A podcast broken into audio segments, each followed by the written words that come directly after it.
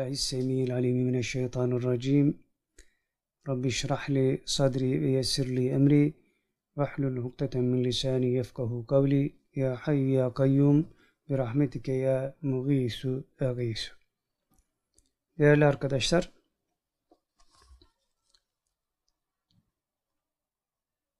bugün tek mevzu üzerinde duracağız. Aktüel meseleler. Yani dersi teke indirdik ama bir bakıma niyetimizi ishar edici bir metinle başlamak istiyoruz. Yani amiyane tabirle söylersek dedikodu boyutuna geçmeden önce halimizi, ahvalimizi, derdimizi anlatabileceğimiz bir metinden bahsediyoruz. Meselenin aslı ve popülist mecburiyet başlığıyla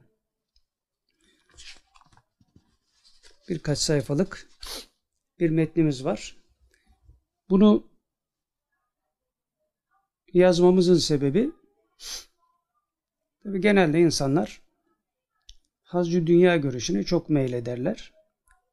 Bu meyil de insanları ister istemez popülist kültürün içine yönlendirir.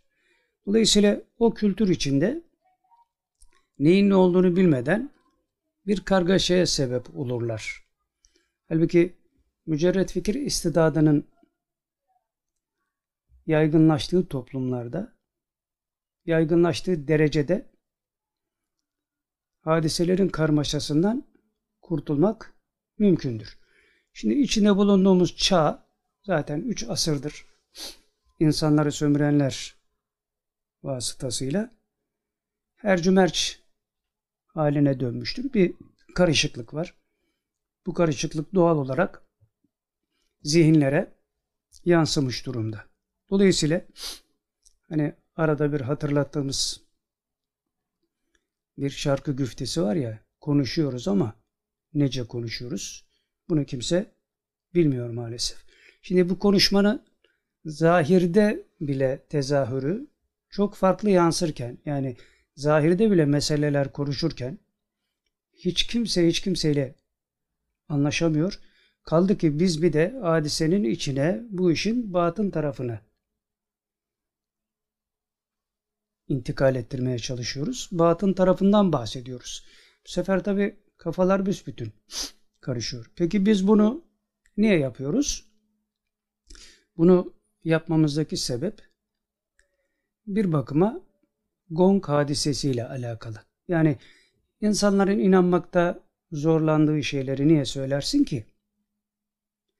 Şimdi teşbih hata olmaz kaydıyla bir misal verelim. Efendimiz Aleyhisselatü Vesselam'ın Taif'te taşlanması meselesinde böyle bir şey gerçekleşmiştir.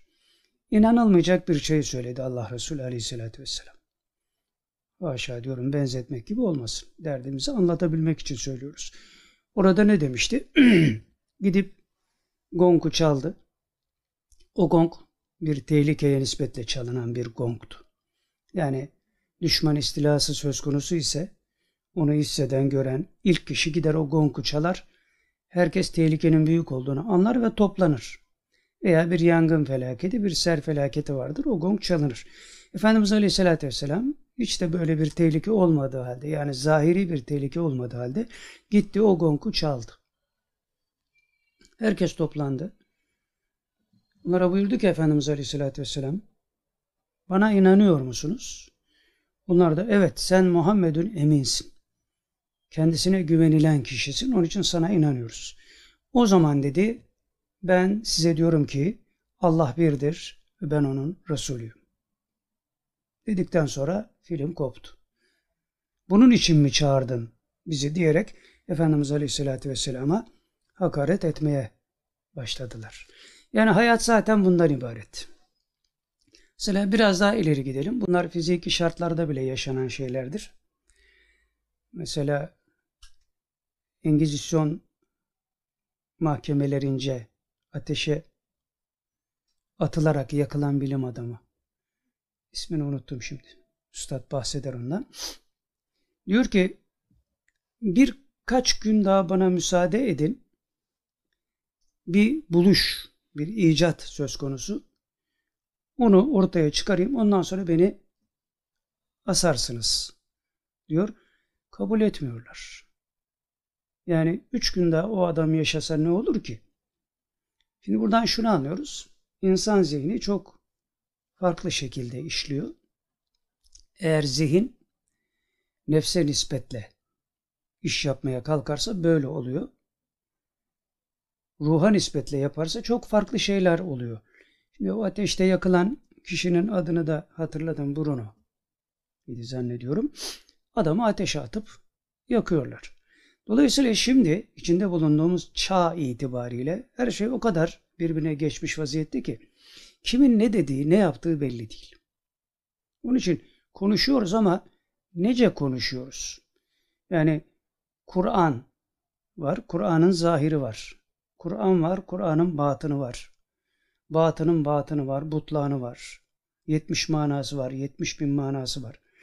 Çünkü Allah Celle Celaluhu denizler mürekkep, ağaçlar kalem olsa Kur'an'daki hakikatleri ifade etmekte aciz kalırsınız diyor. Dolayısıyla bu aciz içindeyken biz bir şeyler yapmaya çalışıyoruz. En doğrusunu ben yapıyorum diyebilmek mümkün değil. En doğrusunu yapabilmek için her şeyi bilmek lazım. Her şeyi bilmek de mümkün değil. O zaman bize düşen borç anlıyoruz ki en ihlaslısını yapmaya gayret etmek. En ihlaslını.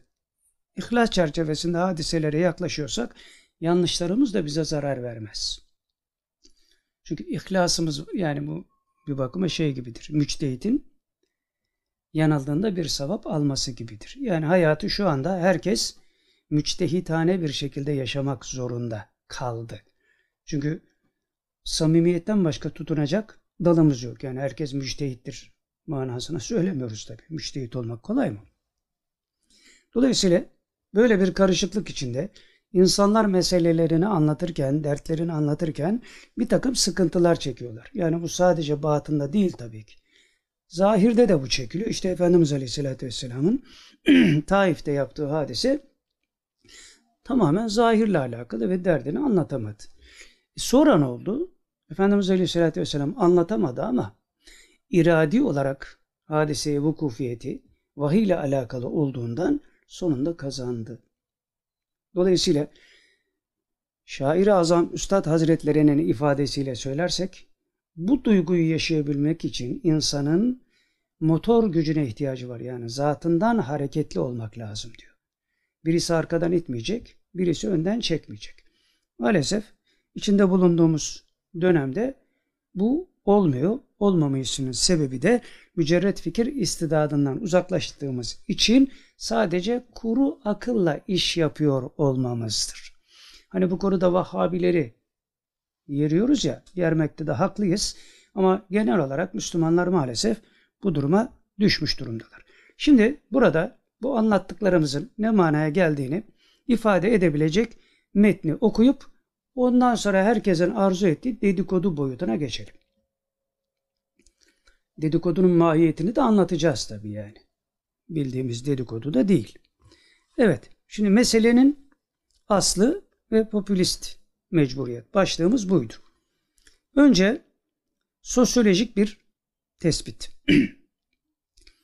Osmanlı'dan sonra gerçekleşen tsunami Cumhuriyet döneminde alemde yaşanmamış bir travmaya sebep oldu.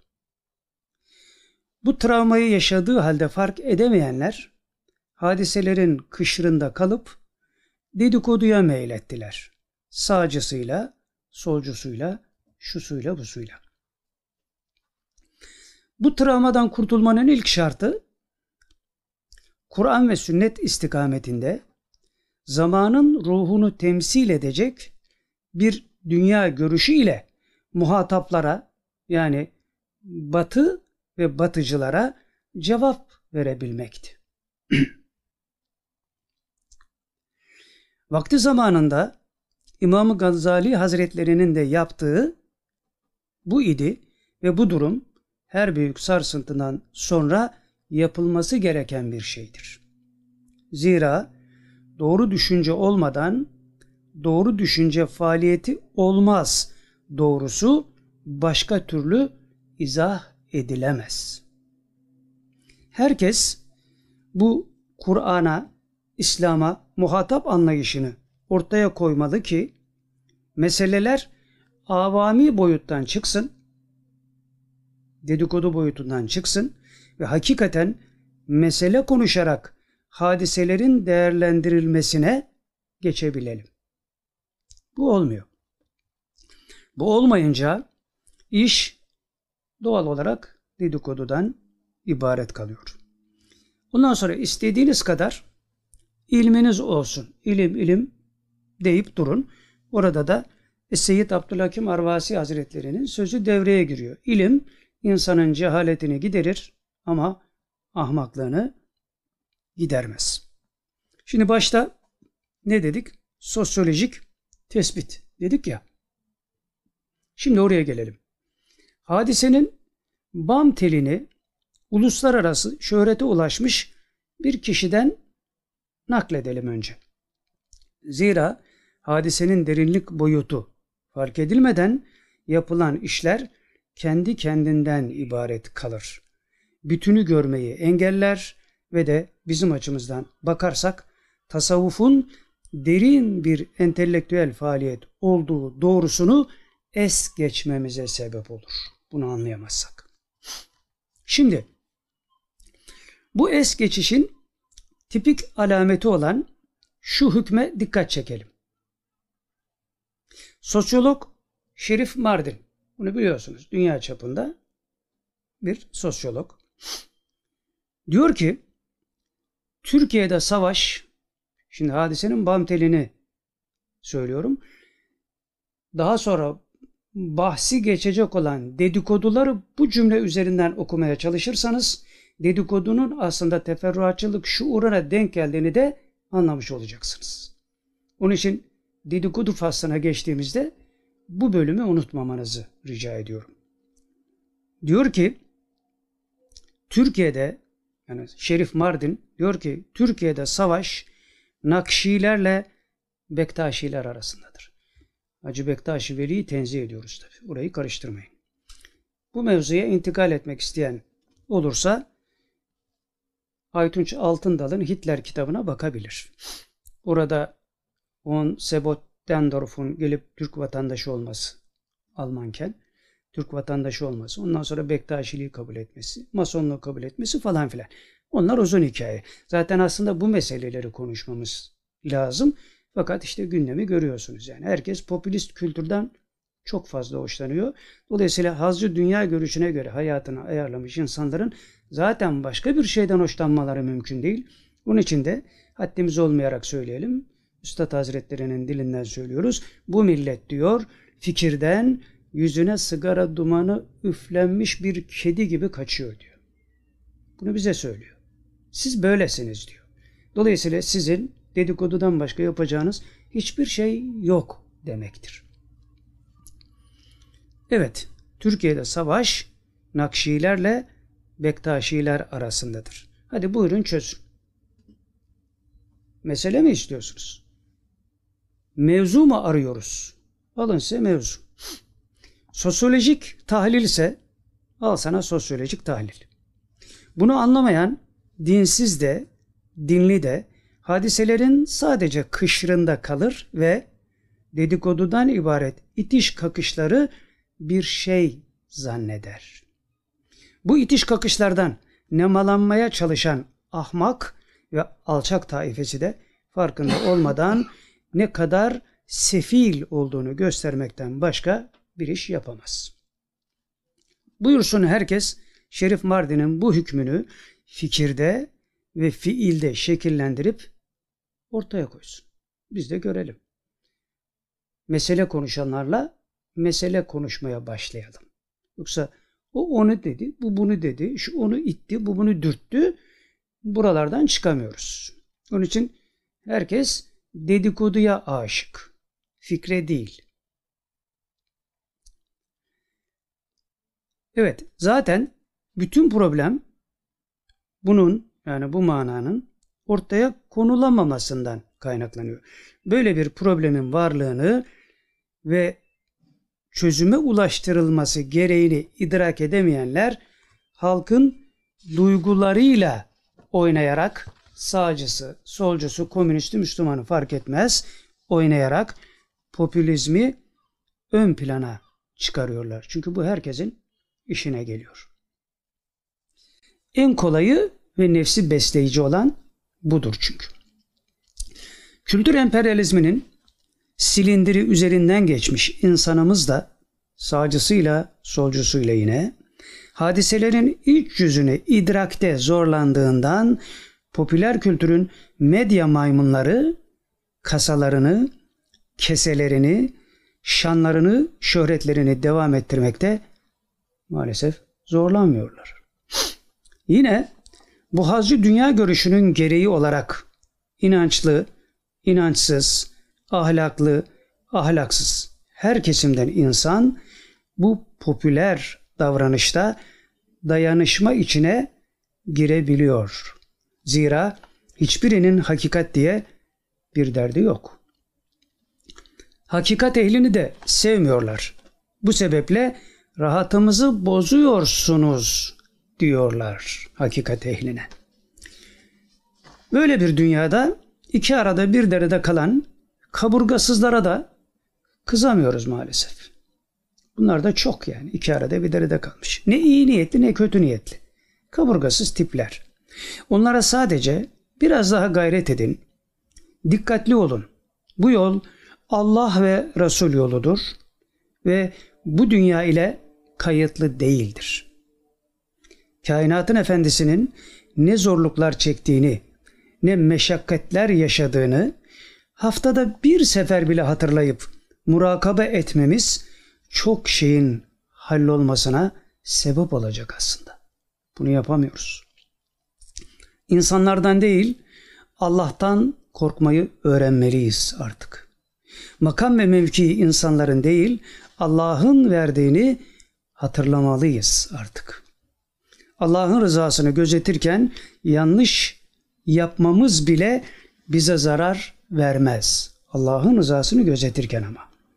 Yanlış kulun işidir zaten. Kaldı ki bu istikamette doğru yapmak. Bir de doğru yaptığınızı düşünün. Dik durmak o kadar zor mu yani? Evet, bu şartlar altında maalesef zor. Bu sebeple mesele ve meselelerin kemiyet tarafına değil, yani soyut tarafına değil, keyfiyet tarafına yani soyut tarafına önem vermeliyiz. Hakikat savunuculuğunun kelle hesabına endeksli olmadığını anlamalıyız. Halkın ağzını açık bırakacak şeylere tenezzül etmeyip hakkın hatırını gözetleyici olmalıyız. Şerif Mardin'den bir hüküm daha var ki yine hadisenin bam teline parmak basıyor. Diyor ki mealen Nakşibendi Halidilere dikkat edin. İspiyon ediyor yani. Nakşibendi'nin Halidi koluna dikkat edin. Açıktan ispiyon ediyor yani. Sebebi ne olabilir bunun?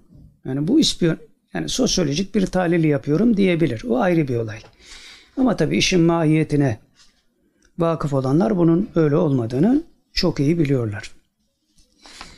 Şimdi Nakşibendileri Kemalizmin kucağına atanlar kimler eliyle atıyorlar? Ayan beyan ortada değil mi? Şu son hadiselerden bunu çıkarmak çok mu zor yani? Ne zaman uyanacağız? Halkın bu meselelerdeki cehaletini istismar ederek yanlış işler yapanlara ve onlara yardım edenlere hakkımızı helal etmiyoruz. Ve hak huzurunda hesaplaşacağımız günü hatırlayarak da onların hallerine üzülüyoruz. Geçici dünyaya aldanmayın. Ne pahasına olursa olsun peygamberi tavırdan uzaklaşmamalıyız. Mevzu bahis travmanın, başta bahsettiğimiz mevzu bahis travmanın bu milleti hangi durumlara mahkum ettiğini bir Kemalist olan Uğur Mumcu'nun ağzından dinleyelim. Ki YouTube'da ses kaydı var. Diyor ki Mumcu, Türk vatandaşı İsviçre Medeni Kanunu'na göre evlenen, İtalya ceza yasasına göre cezalandırılan, Alman ceza mahkemeleri yasasına göre yargılanan, Fransız idare hukukuna göre idare edilen ve İslam hukukuna göre gömülen kişidir. Hadi buyurun buradan yakın. Nasıl bir travma demek? Yaşamışız ki buralara düşmüşüz. Müslüman bir milletin bu hale gelebilmesi için nasıl bir travma yaşamış olması gerekiyor? Bunu düşünmeliyiz. Bu travma her türden sahtekarın, din tüccarının, arsızın, uğursuzun, hırsızın ve bil umum pisliğin ortaya çıkmasına sebep oldu. Olmaya da devam ediyor. Lakin bu pislikler doğusuyla batısıyla artık fark ettiler ki yolun sonundalar.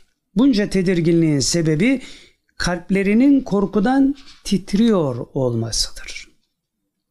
Ağacı ikinci bir sefer salladığımızda diğer çürükler de düşecek inşallah. Bekleyin. Şimdi gelelim teferruatçılık şuuru üzerinden hadiselere bakmaya. Teferruatçılık şuurunu bizi popülizmin dedikodu boyutundan koruduğu için mühimsiyoruz.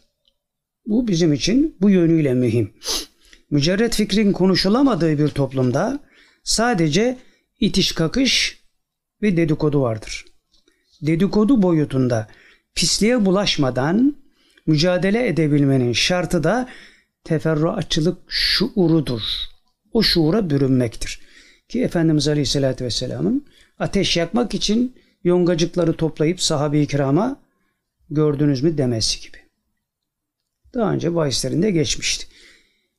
Kumandan Hazretleri'nin de söylediği neydi? Öyle mini minnacık şeylerden neler elde edilebileceğini bilenler, anlayanlar gelsin diyordu. Mealen söylüyorum.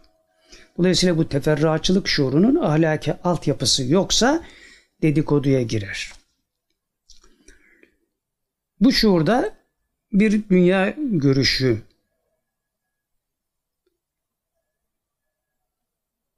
yani böyle bir şuur bir dünya görüşü nispeti üzerinden elde edilir. Kur'an ve sünnete nispetle bir dünya görüşünüz yoksa bu teferruatçılık şuurundan da haberiniz olmaz. İstediğiniz kadar hacı olun, hoca olun, bilim yapın, ilim yapın, ne yaparsanız yapın. Çünkü zamanın ruhunu okuyabilmek İmam Gazali Hazretleri'nin kendi döneminde yaptığını yapmakla mümkün. Evet bu zaviyeden olmak kaydıyla şimdi dedikodu boyutuna geçebiliriz. Bundan sonrasında kimse bizi kınamasın. Onu dedi, bunu dedi. Onu demese iyi olmaz mıydı? E, vaktinde söyleseydi geç kaldı veya erken söyledi falan filan. Böyle bir şey yok. Dedikodu bu ya. Dedikodu. Ama başkalarının yaptığı dedikoduyla bizim söylediklerimizin arasını ayırt edebilmek için teferruatçılık şuurundan bahsediyoruz. Bu da bir dünya görüşüne nispet olmadan olmaz diyoruz. O dünya görüşüne nispet kurduktan sonra da nüansları ayırt edebilme ferasetine ulaşmadan bunları yapmak mümkün değildir. Eğer bunu yapmaya kalkarsanız nuskayla, muskayla falanla filanla bu işi yürütmeye çalışırsınız. Yürütenleri de biliyoruz. Şimdi onlara da sıra gelecek. Evet. Şimdi geldik aktüel meselelere. Yani bizim tabirimizde dedikodu boyutuna. Şimdi bir video seyredeceğiz. 2 dakikalık bir video. Bundan sonra da bir şey söyleyeceğiz. İkinci maddeye geçeceğiz hemen. Evet. Biraz çok sorunlar çıkıyor. İnşaat sahipleri de müteahhit kardeşlerimiz haçta o Allah haccını mebrur makbul olarak dönmesini nasip eylesin. Babası kıymetli Hacı babamız da burada. E, sizden de dua istiyoruz. Yani makineler kırılıyor. Tabi burada şer güçlerin çok gözü var. Bütün dünya şer güçler biliyorsunuz bunların keyitleri, mekirleri, sihirleri var. Dolayısıyla hiçbir inşaatta rastlaşılmadığı kadar sorunlarla karşılaştıklarını şikayet ediyor şimdi bana. Allah rızası için Allah sizi kırmaz. Siz Allah'ın Efendi Hazretleri'nin sevdiği hocalar, kardeşler, ihvanımızsınız. Dua buyurun. Bir de şöyle ihlaslı bir Fatiha ile şu bütün engeller kalksın, şu inşaat bir an evvel ayağa kalksın niyetiyle. El Fatiha.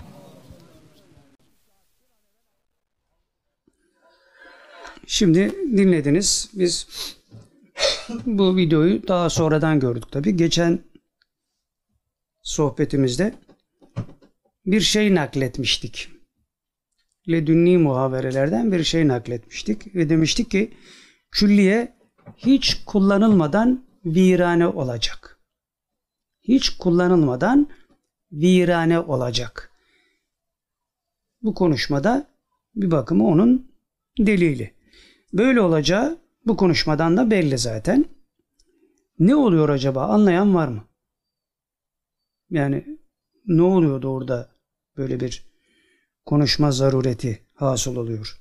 Anlayın veya anlamayın. Bu meseleyi anlayın veya anlamayın ama dikkatli olun. Tuhaf şeyler oluyor. Sonunda her şey anlaşılır Allah'ın izniyle. Şimdi külliye yaparken de ne demişti Cübbeli Ahmet Mahmut? Demişti ki burada Mehdi namaz kılacak. Ona göre para verin. Şimdi Mehdi Aleyhisselam'ı inkar ettiği için burada onu da diyemez. Ne diyor bilmiyoruz. O da bizi ilgilendirmiyor. Ama siz dikkatli olun. Bizden size tavsiye. Dikkatli olun. İşin dedikodusu ya rahat konuşuyoruz. Evet.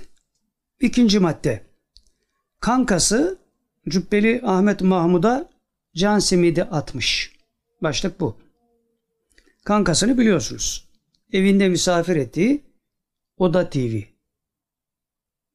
Ama o zaman nasıl yalan uydurmuştu? Ne diyordu? Bu Oda TV'de hemen atlıyor meseleye. İşte Saadettin Usta Osmanoğlu şöyle dedi, böyle dedi falan. Göya biz Oda TV bize destek veriyormuş. Halbuki evine soktun, röportaj yaptın. Orada bizim bir sefer ismimizi geçirmişse bizde ne alakası var? Bizim semtimizden geçemezler onlar ya. Bizim mahalleden geçirmeyiz onları biz. Ha, sızabilirler ayrı bir olay da geçirmeyiz yani.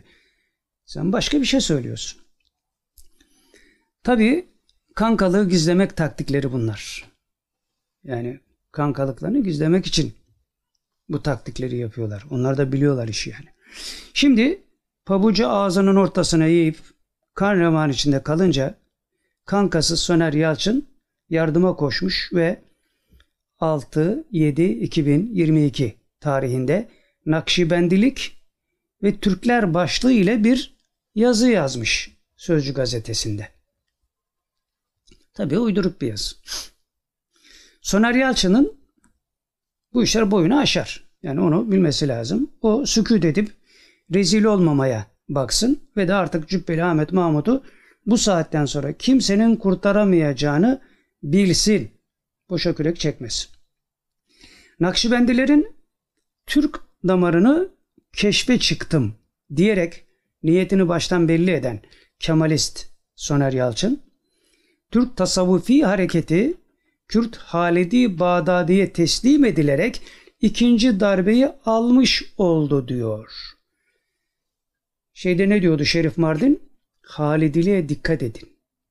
Bu da burada başka bir modda hadiseyi işliyor. Bunlar işin temelini biliyorlar. Yani bu memlekette savaşın Nakşilikle Bektaşilik arasında olduğunu bunlar bizden çok iyi biliyorlar. Onun için Cübbeli Ahmet Mahmut'u dolmuşa bindiriyorlar. Ama diyorum bunları millete anlatamadığımız için dedikodu boyutunda meseleleri böyle işliyoruz. Başka da çaremiz yok. Evet, Türk tasavvufi hareketi Kürt Halidi Bağdadi'ye teslim edilerek ikinci darbeyi almış oldu diyor ve asıl muradını ishar ediyor. Yani niyeti aslında Halidiliği, Nakşibendi Halidiliği gömmek. Ciğerindeki lekeyi gösteriyor. Ona göre güzel bir espriyle mukabele edelim. Madem Türk diyorsun, Türk-Kürt ayrımı yapıyorsun. O zaman sana biz de diyelim sen Türksün ya şimdi. Bilmiyoruz Türk müsün belki başka bir millettensin ama Türklüğü savunuyorsun orada. Onun için Türksün diyoruz. İsmet Özel'in ifadesiyle söyleyelim. Diyor ki Türk namaz kılan adama denir. Türk namaz kılan adama denir. E, namazdan ne haber? Sen Türklüğün neresindesin? Namaz kılmayan Türk olamaz demek değildir ama Türklüğün vasfını ortaya koyarken çok mühim bir şeydir bu. Hani namaz, ezan Türkçe okunsun. Sanki adam namaza gelecekmiş gibi. Ne okunursa okunur. Sen zaten gelmiyorsun. Gelenlerin de böyle bir derdi yok. Size ne? Size ne?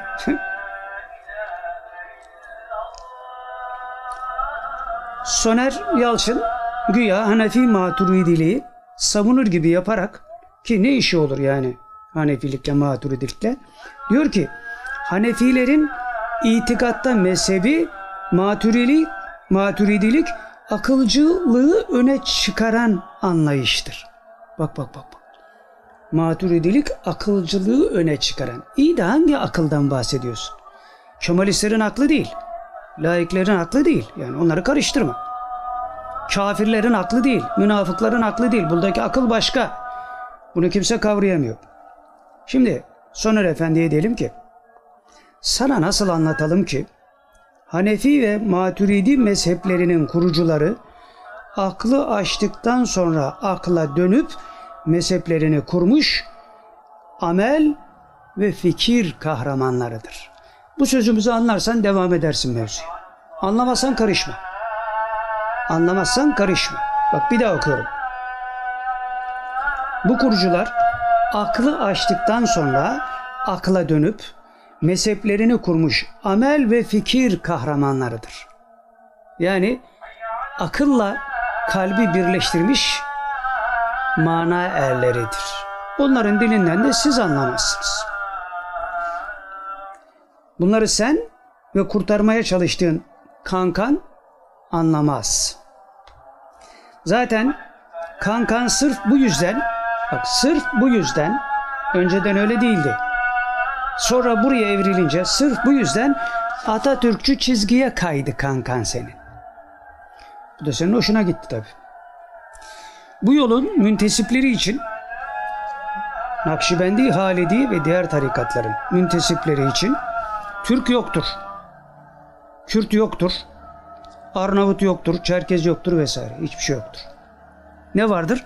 Sadece ve yalnız İslam vardır ve İslam'a hizmet eden kimse şerefli ve tabi olunacak kişi veya ırktır. Gerisi hikaye. Biz bir ırkı Müslümanlığa hizmeti nispetinde baş yaparız. Türkler de bu konuda büyük kahramanlık yapmışlardır. Onun için Türklüğümüzü övünüyoruz. Kürtler hizmet ettikleri için onlarla övünüyoruz. Bütün Balkanlarda ne kadar ırklar varsa İslam adına hepsi mücadele ettikleri müddetçe hepsi bizim kardeşimizdir ve baş tacı ederiz. Hangisi başa geçecekse geçsin hakkını versin yeter ki. İslam için. Kendi ırkı için böyle bir teşebbüste bulunana da Müslüman mani olmak zorundadır. Peki sen ne yapıyorsun? Soner Yalçın sen ne yapıyorsun? Nakşibendilik, maturidilik Türklerden alınıp Kürtlere veriliyor deyip abesle iştikal ediyor ve buz gibi de ırkçılık yapıyorsun. Buz gibi bir ırkçılıktır bu. Dinin mahiyetini müdrik olmadan konuşmasan iyi olur. Soner Efendi. Daha ileri gidersen rezil olursun yani. Bilmediğin meseleler çünkü. Senin alanların var oralarda güzel şeyler yapıyorsun ona karışmayız. Şimdi Soner Efendi konumuza gelirsem diyerek ciğerindeki lekeyi gösteren şu satırlarla bitirmiş yazısını. Diyor ki İsmaila cemaati lideri Mahmut Usta Osmanoğlu'nun cenaze törenine kadınlar cenazeye katılmasın talimatını Cübbeli Ahmet Hoca'nın İsmail Ağa'nın yazısı yanlış oldu. Mahmud Efendi kadınların cenazesine katılmasına karşı değildir. Kadınların cenazeye katılmasına karşı olanlar Vahhabilerdir diye eleştirmesini Cübbeli Ahmet Mahmut böyle eleştirdi ya. Bu eleştirmesini diyor. İşte bu tarihi perspektifle değerlendirmek gerekir. Yani yukarıda söylediği tarihi bir perspektifmiş göya. Ona göre değerlendirmek lazım diyor Cübbeli Ahmet Mahmut'un bu sözünü. Cübbeli Hoca'nın devam ediyor. Asıl vurucu yer burası. Cübbeli Hoca'nın Nakşibendiliğin savruluşunu durdurmaya çabaladığını anlamak lazım. Bak bak bak bak bak. Nakşibendiliğin savrulmasını önlemeye çalışıyormuş Cübbeli Ahmet Mahmut. Ve devam ediyor. Ona yönelik FETÖ kumpasını da bu açıdan analiz etmek lazım diye onun FETÖ'ye bulaştığı tarafları da sıyırmaya çalışıyor. Yani bunun Türkçesi şu. İsmail Ağa Vahhabiler gibi davrandı. Atatürkçü Cübbeli hocam da can siperhane Nakşibendiliğin savruluşunu önlemeye çalışıyor. Türkçesi bu. İnanıyorsanız inanın yani. Mevzu bu. Böyle bir kankalık var aralarında. Biz şimdi Soner Efendi'ye diyoruz ki boşuna uğraşma. Kankan artık bir enkazdır. Onu kimse kurtaramaz. Hiç boşuna uğraşmayın. Yeni bir aparata ihtiyacınız var sizin. Onu bulun. Bu işler bitti. Anlayacak herkes yakın zamanda. Evet geldik üçüncü maddeye. Üçüncü madde Cübbeli Ahmet Mahmut'un LGBT yürüyüşü başlamıştır. Allah Allah diyeceksiniz. Ne alakası var bu adam LGBT'ye karşı konuşuyor bile. Şimdi biz tahlilimizi yapalım. Dedikodu ya. Herkes konuşuyor, biz de konuşuyoruz. Şimdi cemaatten şutlanan ünlü geldi gitti gel falan filan. Şimdi oraları karıştırmıyorum. Hani bana cenazeye bir su bile döktürmediler falan filan hikayesi var ya. Cemaatten şutlanan ünlü kendi söylüyor çünkü. Onları da okuyacağız şimdi ilerideki yazılarda. İsmail Saymaz'ın yazılarında var o. Onlara bakacağız. Cemaatten şutlanan ünlü denize düşen yılana sarılır hesabı. Solun solun en melunlarının mezesi olmaya başladı. Şirazesinden çıkmış Ahmet Mahmut ünlüyü sol leş kargaları gibi didiklemeye başladı. Efendi Hazretleri'nin perdenin arkasına geçerken fena şamarladığı Ahmet Mahmut ünlüye ne kadar şeriat düşmanı varsa ekranlarını açmaya hazır olduklarını ilan ettiler. Merdan Yanardağ başta olmak üzere. Mesele şu. Cenazeden sonra Şamaroğlan'ına dönen Ahmet Mahmut Ünlü içten pazarlıklarıyla bu travmayı bir şekilde atlatmak zorundaydı. Mutlaka bulur bir şey diyorduk ama bu buluş baltayı taşa vurmak şeklinde olur diye düşünmüyorduk. Böyle düşünmemiştik. Maalesef ki öyle oldu ve Ahmet Mahmut ünlü baltayı taşa vurdu. Aradı taradı. Bir iki hoca buldu. Ve o hocalar üzerinden Diyanete saldırdı. Hadi bu saldırıyı biraz hafifleterek tenkit etti diyelim. Saldırdı değil de hani tenkit etti. Diyaneti diyelim. Hafifletiyoruz meseleyi. Bu da herkesin hakkıdır. Yani herkes tenkit yapabilir. Lakin Ahmet Mahmut Ünlü ne yapacağını bilmediğinden kantarın topuzunu kaçırıp bir iki hocayı bahane ederek iç savaş çığırtkanlığına soyundu. Bu çığırtkanlığın sonucunda da bu gece yani tarih şu anda 24 Temmuz 2022 Pazar. Bu gece bu bahsettiği Vahabilerden ki en çok bahsettiği Ebu Haris altı kurşunla vuruldu. Hastanede ameliyata kaldırmışlar. O arada birkaç kişi de vatandaşlardan şey olmuş. Bunun sonucunu söylemiyoruz. Cübbeli Ahmet Mahmut merak etsin diye. Merak etsin diye söylemiyoruz. Böyle geçelim. İç savaş çığırtkınlığına sun. Böyle bir durum yok. Olsa da hem zaman hem de söyleniş biçimi böyle olmaz, olmamalı. Biri bunu ikaz etmeli. Yani bir küçük partinin başındaki adam mülteciler üzerinden ülkeyi karıştırıyor. Bu da Vahhabiler üzerinden. Kimden emir aldınız siz ya? Nedir derdiniz sizin yani? Yani MIT senin bildiğini bilmiyor. Jandarma istihbaratı senin bildiğini bilmiyor. Hiç kimse bilmiyor. Sen bütün bunları keşfetmişin. Şurada silahlar var, burada bilmem neler var falan filan. O silahlar o adamlara karşı oldu. Onları zerre kadar sevmem. Ayrı bir olay. Her zaman söylerim. Vahabiler taş kafalıdır, tahta kafalıdır. O ayrı. Bu ayrı. Onlar bizi tenkit ettikleri gibi hatta onlar hayasızca tenkit ediyorlar. Öyle bir edepsizlikleri de var yani. Efendi Hazretlerine mahput diyordu. Mahput diyordu. Hadi biz de diyelim ki keramet çapında bir hadise oldu. Mahput dediği geldi ona sıktı mı diyelim yani şimdi. Bunu demiyoruz tabi de. Yani edepsiz olmayın. Akıllı olun. Zaten kafanız basmıyor. Vahabiler kafanız basmıyor. Taş kafalısınız siz. Mücerret fikir istidadı zerre kadar yok. Ayetleri kurcalarken zaten bir tane videosunu dinleyen bunlardan birinin videosunu dinleyen hepsinin ne olduğunu anlar. Bir de bunları tehlike olarak gösteriyorlar. Hepsi birbirine düşman ya. Amip gibi dağılıyorlar ya. E bütün bu olan bitenden MIT'in haberi yok mu? Şüpheli Ahmet Mahmut sen ne çıktın ya? Senin derdin başka. Teke tek programında da aynı şeyi yapmıştın. Onu da konuşacağız. Onu da konuşacağız. Vahhabiliğin üzerine yıktın meseleyi. Asıl meseleleri gizledin. Rezil oluyorsun çünkü. Ahmet abin de öyle bir yazı yazdı. Ahmet Hakan. Onu da okuyacağım. Evet böyle bir durum yok. Yani iç savaş gibi bir durum yok. Olsa da hem zaman hem de söyleniş biçimi böyle olmaz olmamalı. Seçimlere giderken sen ne yapmak istiyorsun? Kime çalışıyorsun sen ya? Otur oturduğun yerde ya. Senin işin değil ki bunlar. Peki Cübbeli Ahmet Mahmut ünlü neden böyle yaptı? Teferruata girmeden tek cümleye sığdıralım. Cübbeli Ahmet Mahmut ünlünün travması tahmin ettiğinizden de büyük mesele bu. Tahmin ettiğinizden de büyük onun travması. Buna şahit olacaksınız zaten. Peki LGBT yürüyüşünden kastımız ne? Ne alaka diyebilirsiniz.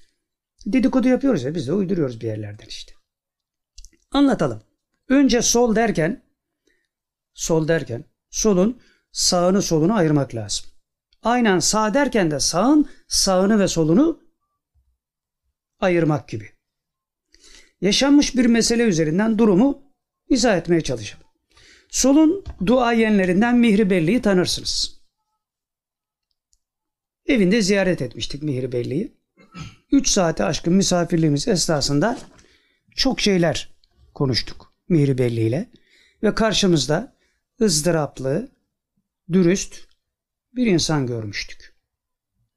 Emperyalizme karşı birlikte hareket meselesinden konuşulurken kendisine ben dedim ki Profesör Baskın Oran'ın LGBT'lilere destek verdiğini, bu şartlarda kendileriyle nasıl beraber iş yapacağımızı, bunun mümkün olmadığını söylediğimde şaşırarak Mihri dedi ki Baskın, Baskın Oran'ı kastediyor Profesör Baskın Oran. Baskın ne zaman böyle bir destek verdi dedi. Oğlu Hayrettin Belli olayı doğruladı. Ama doğrularken sanki bu bizim zannımız olabilir. Sanki baskın oranı biraz onaylar gibi davranınca Miri Belli oğluna dönerek sen de destekliyor musun bu durumu mealinde sözler söyledi. Biraz da kızarak. Hatta hanımı Sevim Belli yaşıyorsa Allah hayırlı uzun ömürler versin bilmiyoruz tabi. Mihri Belli oğluna dönerek dedi ki sen de destekliyor musun bu durumu yoksa? Bu mealde sözler söylediler. Yani ne LGBT'si der gibiydiler oğullarına karşı. O LGBT'cidir demiyorum yani Hayrettin Bey için. Ben o anda yaşadığım şeyin olduğu gibi şeyini veriyorum, resmini vermeye çalışıyorum. Bu hatıra üzerinden yıllar geçti ve solun istisnaları hariç istisnaları hariç hemen hepsi LGBT'ci oldu. Hemen hepsi. İstisnalar kaydeyi bozmaz. Şimdi diyeceğimiz o ki aşırı yalancılığının sonucu olarak aşırı travma durumlarına düşen Cübbeli Ahmet Mahmut Ünlü denize düşen yılana sarılır hesabı bu LGBTC solun kucağına düşmüştür. Kankası Fettoş ihaneti sebebiyle nasıl bir savrulma yaşadıysa Cübbeli Ahmet Mahmut Ünlü de aynı savrulmanın cümle kapısına gelmiştir. Bundan sonra seyreleyin manzarayı ve gümbürtüyü. Nasrettin Hoca Hazretleri'nin söylediği gibi. Küpleri üst üste dizin, en alttakine bir tekme atın, seyreleyin gümbürtüyü. Gümbürtü dönemlerine doğru hızlı bir akış var. Herkes kendine mukayyet olsun. Önce imanına. Evet devam ediyoruz. Ahbes inlere temenna çakan bu adamın Cübbeli Ahmet Mahmut'un LGBT çizgisine gelmesi kimseyi şaşırtmamalı. Buraya kadar gelen oraya da gelir. Geçen sohbette Mısır'ın Kahire şeklindeki pavyon sokaklarında ne aradığını sormuştuk Cübbeli Ahmet Mahmut Ünlü'ye. Ama çıt yok. Aksine bunları nasıl bir taktikle unuttururum uyanıklığına soyunup memleketi kolpadan bir iç savaş durumuna soktu. Gerçi elinden gelse içinde bulunduğu travmadan kurtulmak için gerçekten iç savaş çıkarır bu adam. Gerçekten bunu yapar. Neron gibi Roma'yı da yakar yani. Lakin artık eski camlar bardak oldu. Süreşe Nide'ye modunda gidiyor her şey. Ünlünün ününe çarpı atıldı. Ünlünün ününe ün ününe çarpı atıldı. Ki bu onun için ölüm demektir. Yani ünsüz, şöhretsiz, şanssız yaşayamaz bu adam. Kabrine bile kamera getirdiğine göre, basit bir derse kamerayla girdiğine göre bu adam yaşayamaz. Ölüm demektir. Basit bir derse, gömüleceği mezara, herhangi basit bir ziyarete bile kamerasız gitmeyen ünlü, mevzu bahis ünsüzlüğe nasıl tahammül edecek? Ününü koruyacak bir dua, bir muska bulabilir mi acaba? Bilmiyoruz. Bakacağız. Bulamaz ama yine de belli olmaz. O halde dua ve muska yerine kaim olacak LGBT yürüyüşünü bekleyin Cübbeli Ahmet Mahmut Ünlü'nün. Vatana millete tabii ki hayırlı olmasın. Olmaz da zaten. Geldik dördüncü maddeye. Müftü Cübbeli Ahmet Mahmut Ünlü'yü yalanlıyor. Başlık bu. 7-15-2022 tarihli haber. Akit'ten. Akit gazetesinden. Diyor ki Cübbeli'den iki sene sonra aynı trene Cübbeli Ahmet Hoca olarak tanınan Ahmet Mahmut Ünlü 3 hafta önce Türkiye'ye gelen ve bir camide vaaz veren kuvvetli din adamı Osman el Hamis üzerinden iç savaş iddialarını gündeme getirdi. Serbestiyetin sorularını cevaplayan Sakarya müftüsü Hasan Başiş iddiaları yalanlayarak Osman el Hamis'in namaz kıldırmadığını ve Vahhabilik propagandası yapmadığını söyledi. Röportaj şu şekilde. Soruyorlar hocaya, müftiye, Sakarya'da gerçekleşen ve görüntüleri sosyal medyada gündem olan bu olay nedir? Gelen kişi kimdir? Bize anlatır mısınız? Hasan Başiş cevap veriyor. Diyor ki gelen kişi Kuveyt'te Fetva Komisyonu'nda olan kendisi Araplar tarafından sevilen bir kişi. Adı Osman El Hamis. Sakarya'ya geldi. Burada 15 dakika kadar tamamen Araplara yönelik bir konuşma yaptı. Ben de bu esnada kendisine sadece hoş geldiniz dedim ve ben de kısa bir buçuk dakikalık konuşma yaptım. Soru, kendisini daha önceden tanır mıydınız? İletişiminiz var mıydı? Hasan Başiş cevap veriyor. Bu kişiyi daha önceden tanımam. Bilmem. camide herhangi bir provokasyon olmadı, herhangi bir sıkıntı olmadı. Sadece Allah'ın birliğinden, peygambere olan sevgisinden bahsetti ve burada mülteci olarak bulunan Araplara aman dikkat edin. Ne kadar güzel bir yerde yaşıyorsunuz. Ne güzel bir memleket burası. Bu memleketin kıymetini bilin dedi. Daha sonra da gitti. Soru iddia edildiği gibi bir Vahabilik propagandası olmadı mı? Cevap Vahabilik propagandası falan yapılmadı. Türkiye'nin aleyhinde en ufak bir söz söylenmedi. Bence o gün çok olumlu geçti. Biz kendisiyle dediğim gibi sadece uzaktan bir merhabalaştık, tokalaştık. Ondan sonra da gittiler. Hadise bu. Şimdi devam ediyoruz. Her şey ortada ve açık. Belli yani mevzu. Anlaşılmıyor mu ki mesele Vahabi Mahabi meselesi değil. Vahabi Mahabi meselesi değil. Cübbeli Ahmet Mahmut Ünlü'nün travma meselesi. Mesele bu. Bu arada komik bir şey de hatırlatmadan geçmeyelim. Sosyal medyada yorumlarına itibar edilen bazı kişiler de Cübbeli'nin tufasına düşmüş maalesef. Söylediklerinden çok iyi anlaşılıyor ki Cübbeli Ahmet Mahmut ünlüyü hiç mi hiç tanıyamamışlar. Ayıp oluyor yani. Ayıp oluyor artık bu saatten sonra. İnsanlar sizi adam yerine koyup dinliyorlar. Biz de bunu deme hakkımızı kullanalım yani. Evet, geldik 5. maddeye. 5. maddenin başlığı yıl 2006. Cübbeli Ahmet Mahmut Ünlü bizi iki cemaatin arasını açan fitneciler olarak ilan ediyor. Biz iki cemaatin arasını açan fitnecilermişiz. Şimdi telefonunda baylok çıkmış. FETÖ'cü avukatı Amerika'ya kaçmış. FETÖ'cü avukatının babası eski vali FETÖ'den hapis yatmış.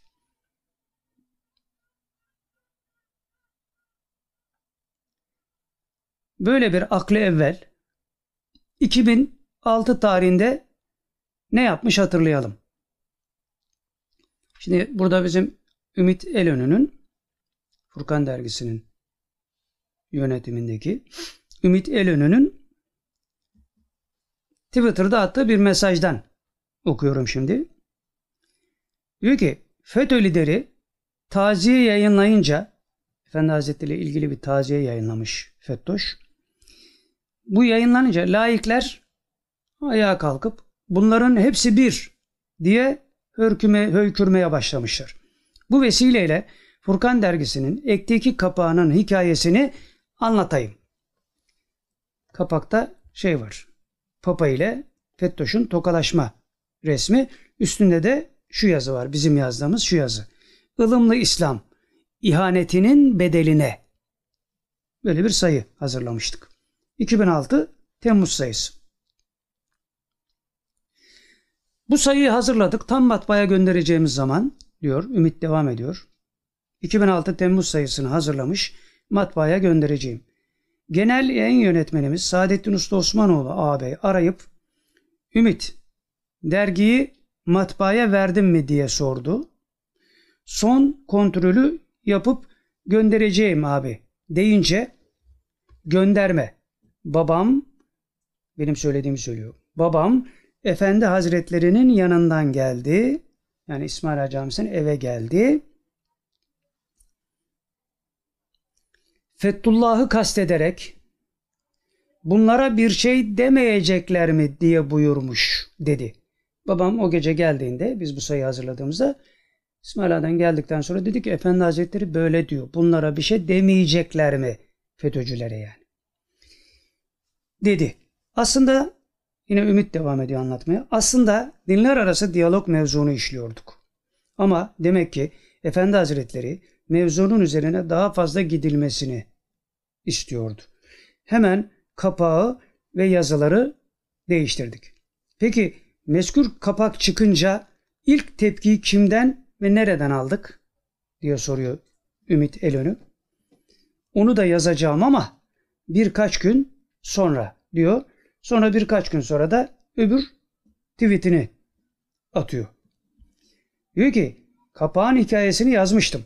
Şimdi de sonrasından bahsedeyim. Dergi çıktıktan sonra Cübbeli Ahmet adlı şahıs kürsüden bizi fitneci olarak suçladı ve iki cemaat arasını açmak isteyen ajanlar diye itham etti.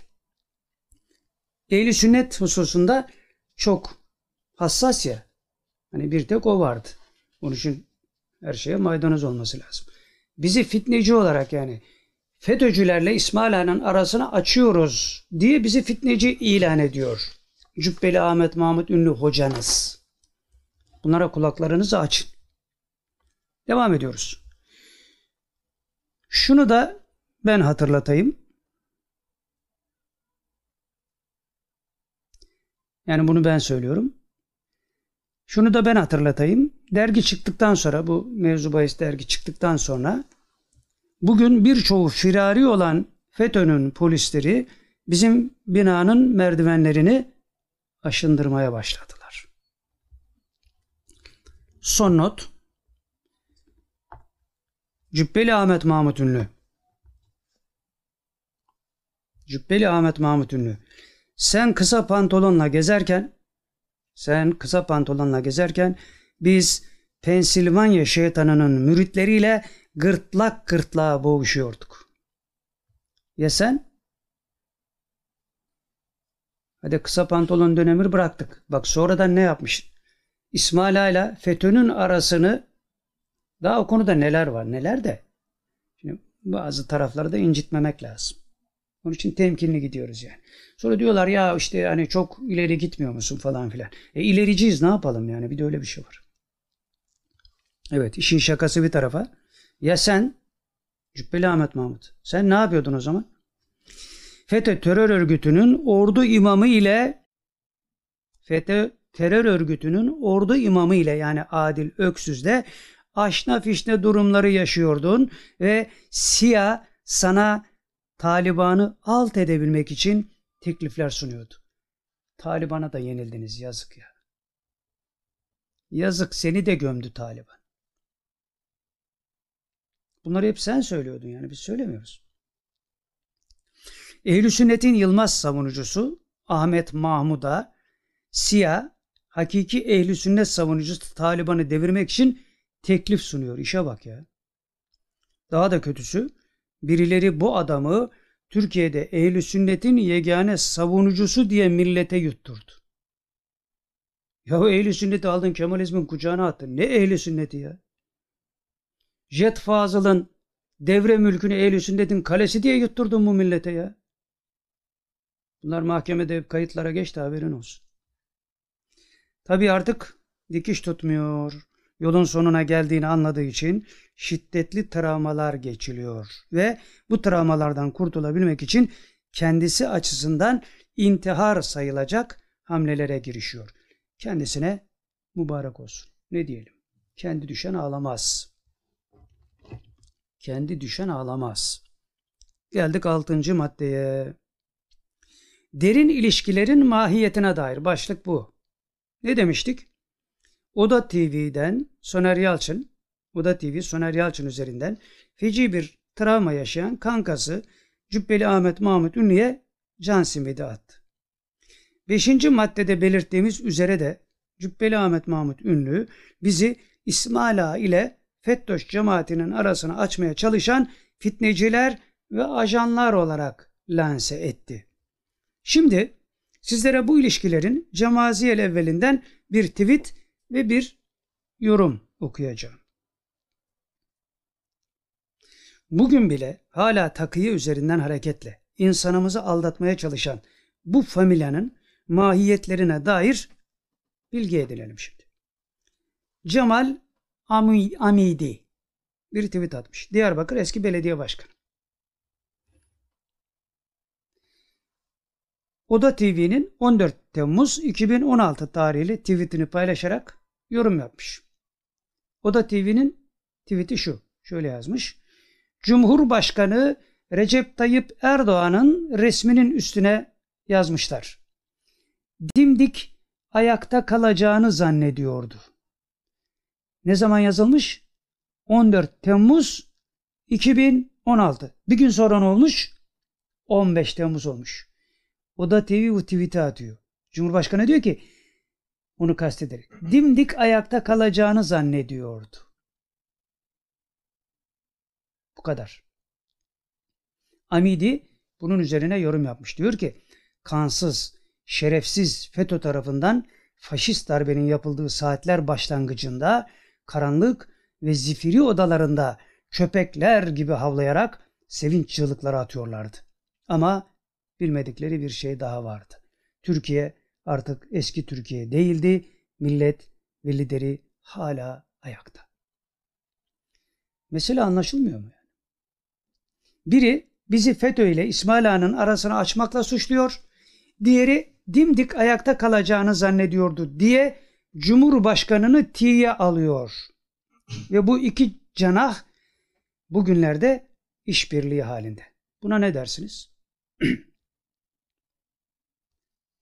Oda TV ve Söner Yalçın bugünlerde sol cenah tarafından AK Parti'ye yalakalık yapmakla itham edilirken bir de böyle bir tarafı var. Cübbeli Ahmet Mahmut Ünlü de takıyı üstüne takıya yaparak hiç sevmediği Cumhurbaşkanına güzellemelerde bulunuyor. Bunu daha ne kadar sürdürebilirler? Bilemeyiz. Bize öyle geliyor ki önümüzdeki süreçte yaşanacak olanlar bunların travmalarını daha da artıracak ve bu travmanın altından kalkamayacaklar. Zira görünen köy kılavuz